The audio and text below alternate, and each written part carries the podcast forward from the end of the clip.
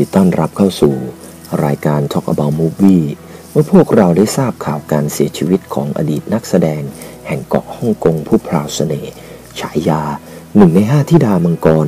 ในคลิปนี้ เราจะมาร่วมลำลึกถึงประวัติย่อและผลงานของเธอกันครับ หมดสิ้นวิบากกรรมสำหรับหลันเจียอิง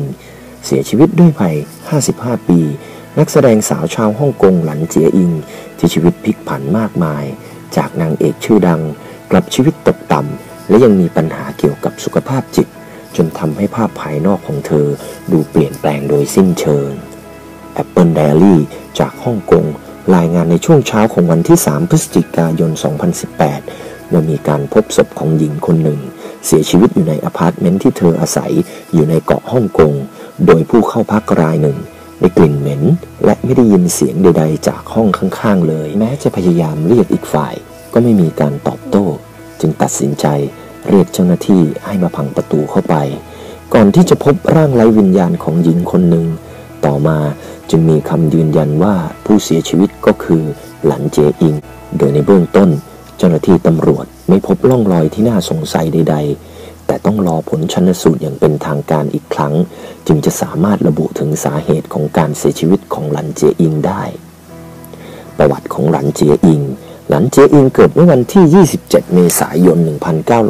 1963 ในฮ่องกงจากครอบครัวชาวจีนแคะและเข้าเป็นนักเรียนการแสดงของสถานีโทรทัศน์ทีวีบีในปี 1983 ตอนที่เธออายุ 20 ปี และด้วยหน้าตาที่สวยอย่างโดดเด่นทำให้หลันเจียอิงได้รับการผลักดัน ให้รับบทสำคัญในซีรีส์หลายเรื่อง ในฐานะนักแสดงหน้าใหม่พราวเสน่ห์และยังถูกโปรโมทให้เป็นหนึ่งในห้าธิดามังกร หรือดาวรุ่งมาแรงนักแสดงฝ่ายหญิงของทางทีวีบีด้วยครับ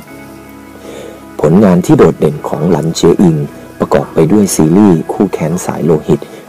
1989 จอมยุทธสถานโลกัน 1989 ที่มีโจซิงฉือร่วมแสดงด้วย และในปี 1995 หลังเจอิงได้รับเลือกให้ร่วมแสดงในซีรีส์เรื่องยิ่งใหญ่ สุดเข้มข้น เชื่อเฉือนอารมณ์เรื่อง เจ้าพ่อตลาดหุ้น ซึ่งเธอต้องรับบทเป็นหญิงสาวที่มีปัญหาทางสุขภาพจิต เป็นตัวละครที่มีอารมณ์แปรปรวน เดี๋ยวดีเดี๋ยวร้าย และสุดท้ายไม่มีใครคาดคิดว่าต่อมาในชีวิตจริงของหลันเจียอิง กลับต้องมาเผชิญกับปัญหาทางสุขภาพจิต เช่นเดียวกับบทบาทการแสดงที่เธอได้รับในภาพยนตร์ซีรีส์เรื่อง เจ้าพ่อตลาดหุ้นในปี 1995 ชีวิตของหลันเจียอิง เริ่มมีปัญหาในปี 1995 ถึง 1996 เมื่อเธอต้องพบกับเรื่องสะเทือนใจอย่างต่อเนื่อง พ่อกับแม่เสียชีวิตติดต่อกัน ในระยะเวลาแค่ปีเดียว ความรักของเธอก็ยังล้มเหลวอีก ไม่ประสบความสำเร็จทางธุรกิจจนเสียเงินเก็บไปมากมาย ในปี 1998 เธอยังประสบอุบัติเหตุจนบาดเจ็บ ปัญหาต่างๆ ลุมเล้าจนในปี 1999 หลันเจอิงต้องเข้ารับการรักษาในสถาบันบำบัดผู้ป่วยทางจิต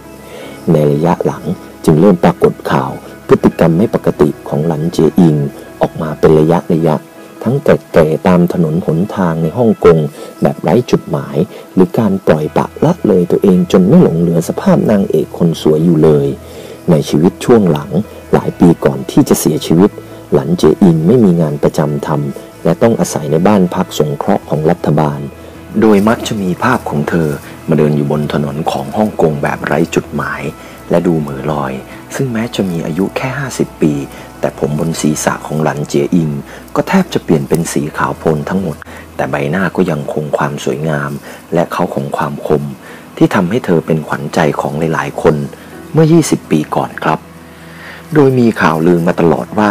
ความเปลี่ยนแปลงในทางลบที่เกิดขึ้นของเธอ เป็นผลของการถูกล่วงละเมิดทางเพศ ระหว่างที่เธออยู่ในวงการบันเทิง ก่อนหน้านี้เพื่อนคนหนึ่งของหลันเจอิง เคยให้ข่าวกับสื่อว่าเหตุที่ชีวิตของเธอต้องจมอยู่กับความตกต่ำและปัญหาแบบนี้ เป็นผลมาจากการถูกข่มขืนโดยผู้ใหญ่ในวงการบันเทิง ซึ่งเหตุการณ์ดังกล่าว เกิดขึ้นระหว่างเธอไปถ่ายทำหนังที่สิงคโปร์หลังลงมือข่มขืนเธอไปแล้ว เขาคนนั้นก็ยังยิ้มให้เธออย่างเลือดเย็นตลอดวันนั้นที่เจอกัน หลันเจอิงจดจำรอยยิ้มนั้นได้อยู่ ฉันคิดว่าสิ่งนี้แหละที่ทำลายเธอ หลันเจอิงยอมรับอดีตของตัวเองไม่ได้เลย เพื่อนสนิทของเธอกล่าว ซึ่งในการให้สัมภาษณ์ครั้งล่าสุด หลันเจอิงได้ออกมายอมรับ เรื่องนี้ด้วยตัวเองเป็นครั้งแรกในการพูดคุยกับทีมงานของนิตยสาร Next Magazine เมื่อปี 2013 โดยตอนนั้นทาง Next Magazine ได้เผยเรื่องราวอันน่าเศร้าในชีวิตของหลันเจอิงว่า เธอเคยถูกนักแสดงชื่อดังสองคนข่มขืน แต่ตอนนั้นไม่ได้มีการเปิดเผยชื่อของทั้งสองออกมา จนเมื่อต้นปี 2018 ที่ผ่านมาจึงมีการเปิดเผยชื่อของขาใหญ่แห่งวงการบันเทิงทั้งสองคนออกมาคือ เจินจูเว่ย และเติ้งกวงหยงผู้ล่วงลับ ในคลิปผู้สื่อข่าวถามหลันเจอิงว่าทำไมเจินจูเว่ยถึงข่มขืนเธอ ซึ่งเธอก็ตอบออกไปว่า ฉันว่าเขากำลังเมาจนอาจจะถูกความชั่วร้ายเข้าครอบงำก็ได้ค่ะ นอกจากนั้น เธอยังบอกว่าเหตุการณ์ดังกล่าวเกิดขึ้นที่ประเทศสิงคโปร์เจินจูเว่ยปฏิเสธข่าวทันที และข่าวก็ค่อยๆ เงียบหายไป โดยยังไม่ได้มีการยืนยันข้อเท็จจริงแต่อย่างใด จนสุดท้าย หลันเจียเองกลับต้องมาเสียชีวิตไปก่อน ขอแสดงความเสียใจกับธิดาจอมยุทธอย่างหลันเจียอิงด้วยครับ และขอให้ดวงวิญญาณของเธอ สู่ภพภูมิที่ดีครับ พวกเราทอกเบามูวี่จะจดจำผลงานของเธอไว้ในใจเสมอ และผมว่าทุกท่านที่คลิกเข้ามาชมมาฟังรายการ ก็คิดเหมือนกันกับผมไม่มากก็น้อยครับสำหรับคลิปนี้อย่าลืมกดไลค์ กดแชร์ กด Subscribe และติดกระดิ่ง พื่อรับข่าวสารของทางรายการ และเป็นกำลังใจให้ผมได้ทำคลิปอีกต่อไปครับ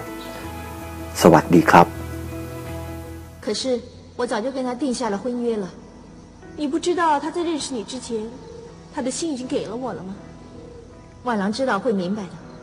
你是动物根本就不知道什么叫爱情万郎只不过是你的猎物。